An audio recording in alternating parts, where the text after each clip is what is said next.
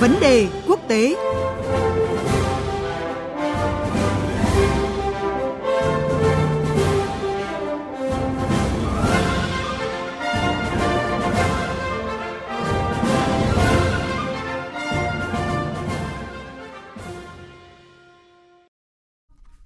Thưa quý vị và các bạn, hôm nay 24 tháng 8, đánh dấu tròn 6 tháng, Nga phát động chiến dịch quân sự đặc biệt nhằm vào Ukraine.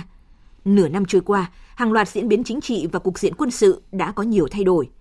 Con số thương vong liên tục tăng kéo theo bức tranh ảm đạm của kinh tế toàn cầu cũng như cuộc khủng hoảng lương thực, lạm phát trên khắp thế giới. Thế nhưng cho đến thời điểm này vẫn chưa có dấu hiệu nào cho thấy các bên sẽ sớm dừng các cuộc giao tranh và xung đột. Giới quan sát cho rằng cuộc xung đột tại Ukraine hiện đang trong tình trạng bế tắc, à, rằng dai nhưng không biết bên nào có thể tiến hành một cuộc tấn công mang tính bước ngoặt để giành chiến thắng. Trong khi đó thì các bên cũng chẳng thể đơn phương mà nhượng bộ chịu lép vế trước đối phương, dù có lẽ bên nào cũng đang ngấm đủ những thiệt hại mà xung đột kéo dài gây ra. Để giúp quý vị nhìn lại bức tranh toàn cảnh của xung đột Ukraine sau 6 tháng cũng như là dự báo tình hình chiến sự trong thời gian tới, chúng tôi có cuộc trao đổi với Thiếu tướng Giáo sư Nguyễn Hồng Quân, nguyên Phó Viện trưởng Viện Nghiên cứu Chiến lược Bộ Quốc phòng. Mời quý vị và các bạn cùng nghe. Vâng, xin chào Thiếu tướng Nguyễn Hồng Quân ạ. À, xin chào biên tập viên Phương Hoa và kính chào quý vị thính giả đang theo dõi chương trình. À, thưa ông, trước hết thì ông bình luận gì về những chuyển biến địa chính trị, à, cục diện quân sự giữa các bên cũng như là trật tự thế giới sau 6 tháng xung đột Nga-Ukraine? Vâng, à, sau 6 tháng xung đột Nga-Ukraine thì chuyển biến địa chính trị sâu sắc đang diễn ra trên thế giới. Các nước lớn thì thù địch lẫn nhau, ngờ vực chiến lược giữa Mỹ và Trung Quốc thì ngày càng lớn. Trung Quốc và Nga thì bất bình với chính sách đối ngoại của Mỹ và trật tự thế giới hiện nay. Liên Hợp Quốc ấy, thì không thể hoàn thành vai trò là người duy trì hòa bình và an ninh thế giới vì mâu thuẫn giữa các nước ở ủy viên thường trực hội đồng bảo an một số họ là muốn biến Liên Hợp Quốc thành một cơ quan làm việc theo ý muốn của họ mà không gắn với mục đích thành lập Liên Hợp Quốc là tôn trọng chủ quyền quốc gia và bình đẳng giữa các quốc gia. Điều này đã được ghi nhận trong hiến trương Liên Quốc từ năm 1945. Mỹ thì thất vọng Trung Quốc vì Trung Quốc từ chối kiềm chế Nga. Trung Quốc thì lo ngại đổ vỡ quan hệ Liên minh châu Âu với Nga sẽ tác động lan tỏa đến quan hệ giữa Liên minh châu Âu với Trung Quốc. Mỹ thì tiếp tục tập trung vào Ấn Độ Dương, Thái Bình Dương. Mỹ thì thành công trong việc thống nhất Liên minh châu Âu và các nước ủng hộ phương Tây như là Australia, New Zealand, Nhật Bản hay là Hàn Quốc. Cuộc bỏ phiếu tại Hội đồng Bảo an và sau đó là tại Đại hội đồng Liên Hợp Quốc là dấu hiệu cho thấy hơn 150 quốc gia trên tổng số gần 200 quốc gia thành viên đã bỏ phiếu ủng hộ phương Tây. Mỹ muốn làm Nga kiệt quệ. Liên minh hai đảng Dân Chủ và Cộng hòa ở Mỹ thường mâu thuẫn với nhau về hầu hết các vấn đề trong nước nhưng lại luôn thống nhất chống cái mà họ gọi là liên minh các chế độ chuyên quyền ở trên thế giới.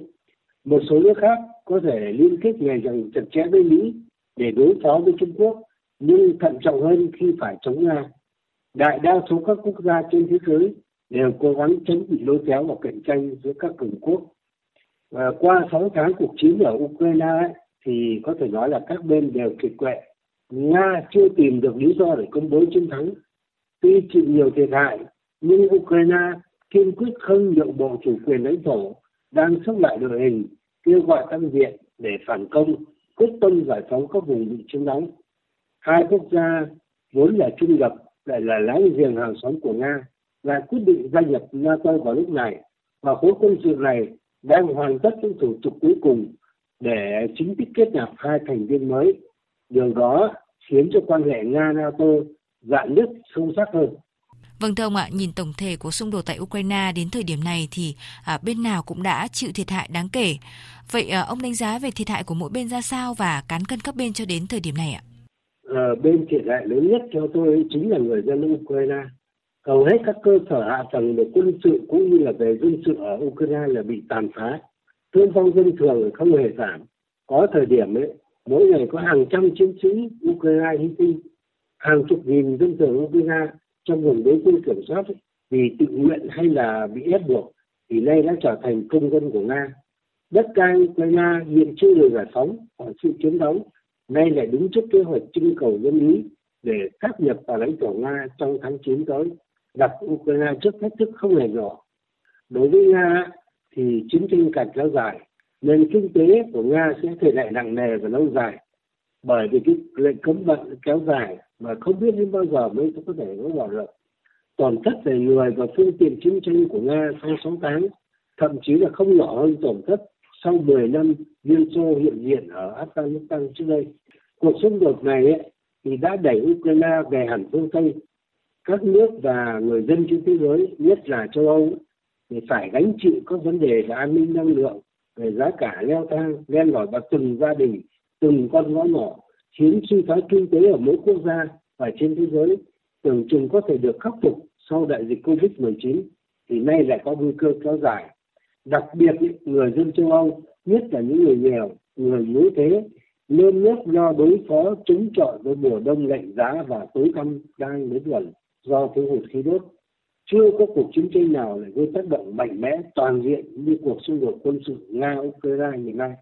Vâng thưa ông ạ, theo một số chuyên gia thì cuộc xung đột tại Ukraine hiện nay à, đang trong tình trạng bế tắc và không có một yếu tố đột phá nào có thể chấm dứt hay là chuyển hướng cuộc chiến. Vậy ông dự báo như thế nào về những diễn biến tiếp theo của cuộc xung đột Ukraine? À, đâu có thể là chìa khóa tháo gỡ những cái bế tắc cho cuộc chiến này ạ?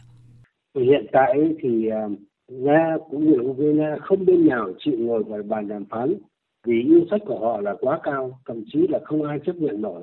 Cho nên là trước mắt thì tôi nghĩ rằng là cuộc chiến này vẫn tiếp tục thậm chí còn gay gắt hơn quyết liệt hơn.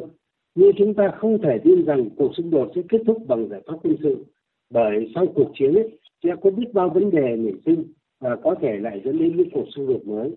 Chỉ có giải pháp thông qua thương lượng hòa bình là khả dĩ hơn cả. Nhưng đòi hỏi các bên liên quan phải nhượng bộ lẫn nhau. Ukraine sẽ phải từ bỏ mong muốn đang ghi trong hiến pháp sửa đổi năm 2019 là gia nhập NATO và do đó, Ukraine sẽ phải tiếp tục sửa đổi hiến pháp này. Nga sẽ cần phải từ bỏ một số lợi ích chiến trường và từ bỏ cái yêu sách lãnh thổ ở Ukraine trong tương lai. Và để ngăn chặn một cuộc tấn công của Nga có thể xảy ra sau này thì Ukraine chắc chắn sẽ cần Mỹ và châu Âu cũng như một số quốc quốc gia láng giềng đảm bảo mạnh mẽ về hỗ trợ quân sự, cũng như là trước mắt tiếp tục viện trợ quân sự cho Ukraine nhưng mà chủ yếu bao gồm vũ khí phòng thủ, không tấn công. Đối với nga nga cần phải thừa nhận cái tính hợp pháp của những thỏa thuận như vậy. Mỹ và liên minh châu âu cần phải nới lỏng nhiều biện pháp trừng phạt kinh tế mà họ đã đặt lên nga. Nato và nga sẽ cần phải khởi động một loạt cuộc đàm phán mới để hạn chế cường độ triển khai và cung cấp quân sự dọc theo biên giới nga nato mỹ là người ủng hộ chính của ukraine và là người tổ chức chiến dịch gây áp lực kinh tế chống lại nga nhưng Mỹ tôi cho rằng là không thể đứng ngoài giải pháp ngoại giao nêu trên. Tuy nhiên vai trò của Mỹ tới đâu thì phải cần được sự đồng thuận của cả Nga lẫn ở Ukraine. Vâng, cảm ơn Thiếu tướng Nguyễn Hồng Quân về những phân tích và bình luận vừa rồi. Quý vị và các bạn vừa nghe cuộc trao đổi giữa phóng viên Phương Hoa và Thiếu tướng Nguyễn Hồng Quân với những phân tích về 6 tháng cuộc xung đột Nga-Ukraine.